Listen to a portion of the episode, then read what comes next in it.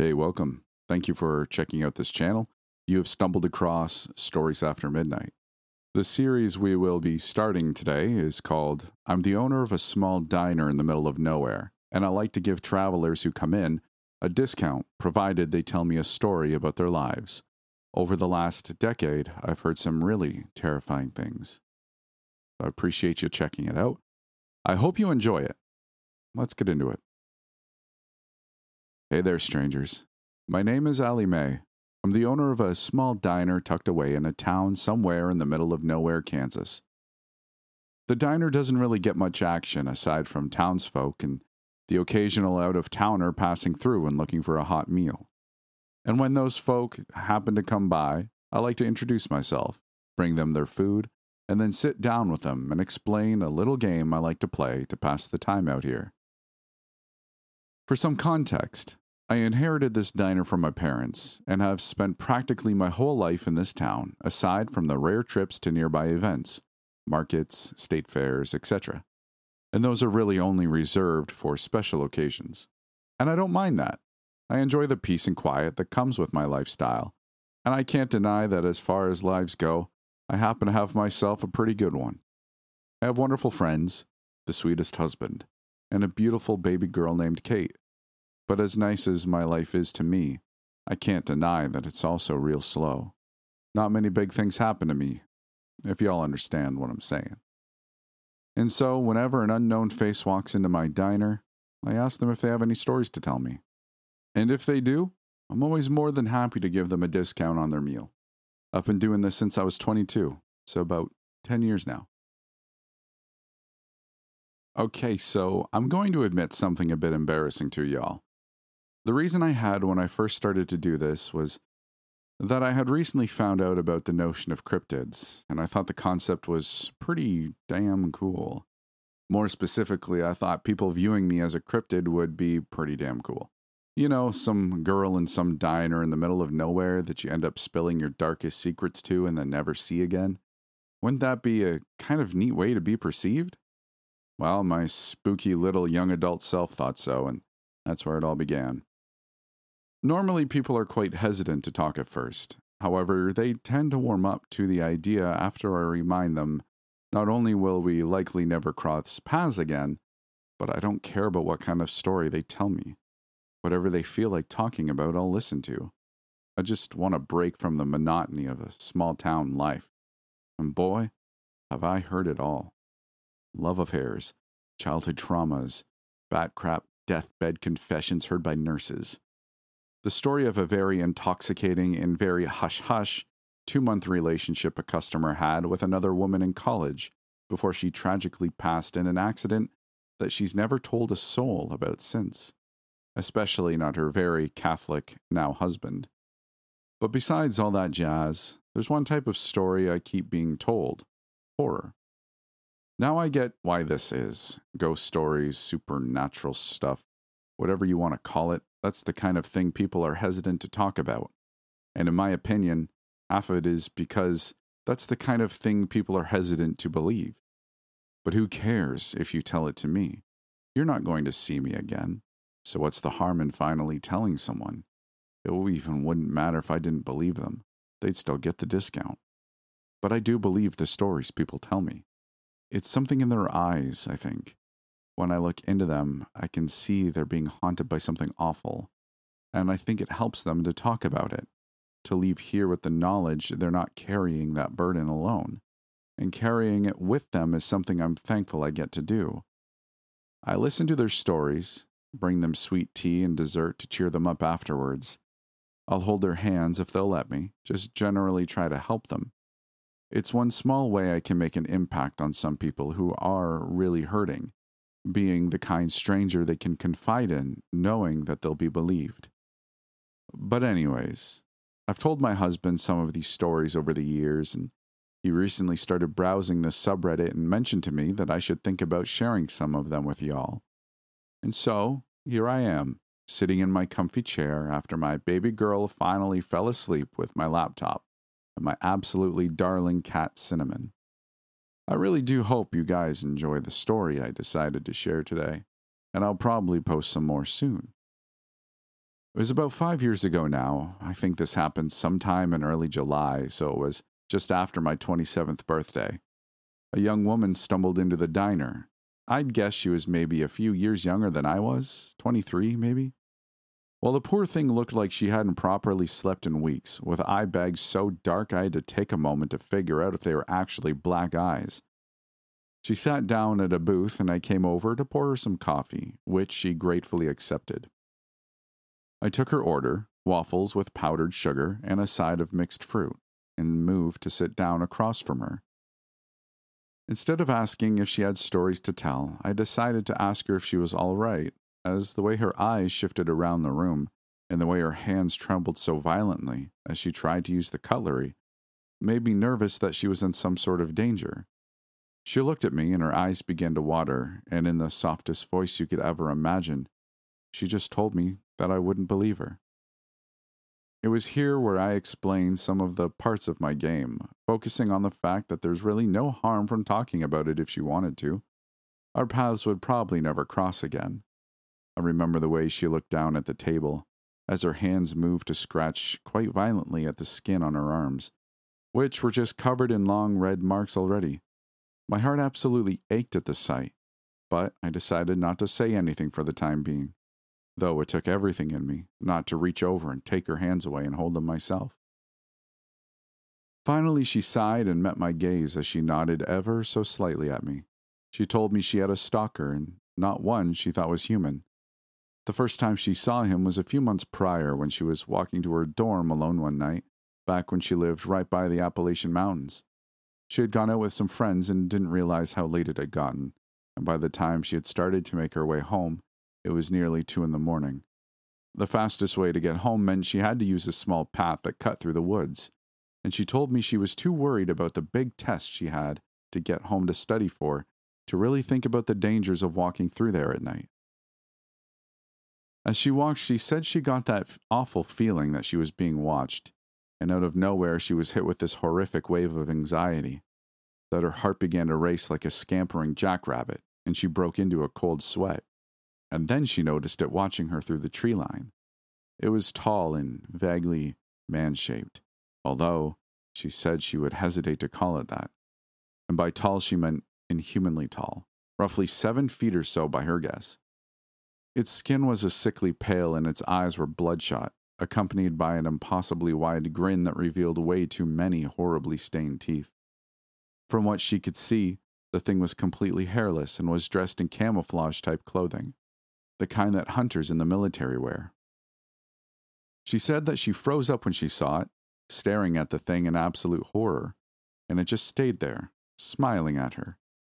Eventually, she snapped out of it and bolted, yet the thing made no move to follow her.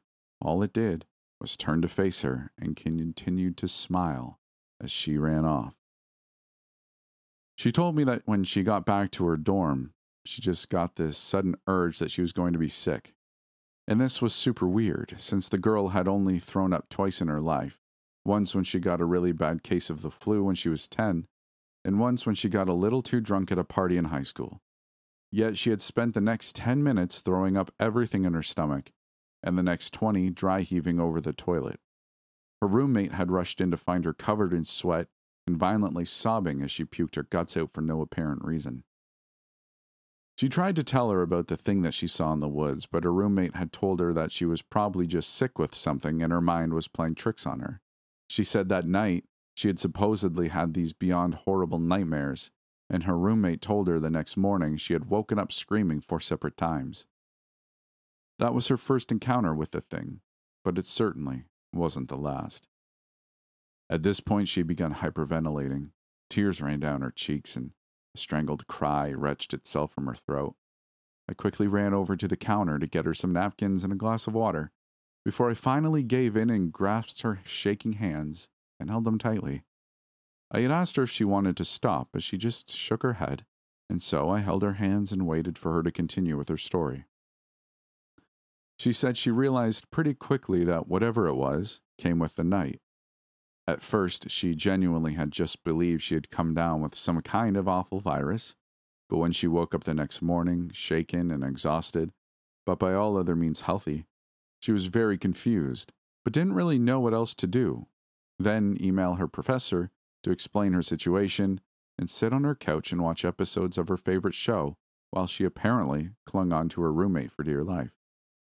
That was until nightfall came around and she saw the thing again, and this time it was watching her from her living room window. Instead of freezing up again, she just started to scream. And when her roommate rushed over to see what was wrong, she looked out the window and went pale as a ghost.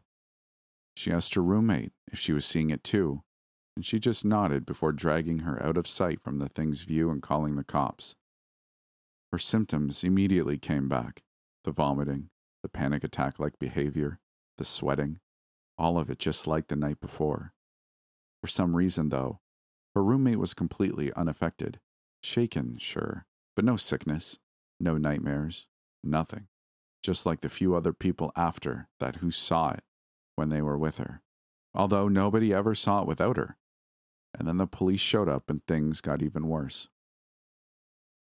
They couldn't brush off her concerns, even in the state she was in. Her perfectly healthy roommate had seen it too, and so they began to look into things. And what they found was absolutely nothing. The thing couldn't be seen on the security camera footage right beside where it had been standing. They couldn't find a record of any person matching its description in their databases. No matter how many times she called over the next three months, no matter the situation, no matter if there was another person there who insisted they saw it too, they couldn't find any evidence of it being there or any record of its existence. She went to a psychiatrist who determined she didn't seem to be suffering from any sort of psychotic disorder, and other doctors at the hospital ran every test they could possibly do to explain her symptoms. Had CT scans, MRIs, they all came back totally clean. She had no head trauma, tumors, any type of head injury that could be causing hallucinations. Her blood tests show there was no autoimmune disease that could explain the symptoms.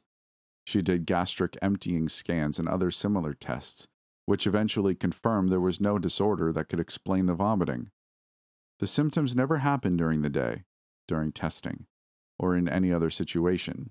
She never got sick, had any other type of nightmare or hallucination. She just kept seeing whatever the hell that thing was and getting violently ill. Eventually, she decided to just try her best to stay inside after dark, which worked for a while until the night where everything went very wrong.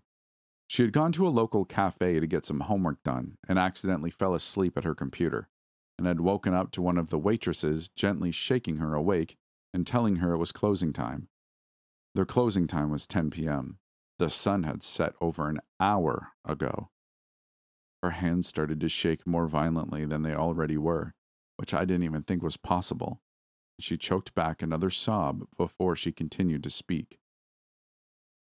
She dug through her backpack to find her pocket knife and tucked it into her jacket sleeve before she began to brave her way through the darkness back to her house. The cafe was only a 10 minute walk with the shortcut, 20 if she stayed on the streets. She considered her options for a moment, trying to figure out which was more dangerous.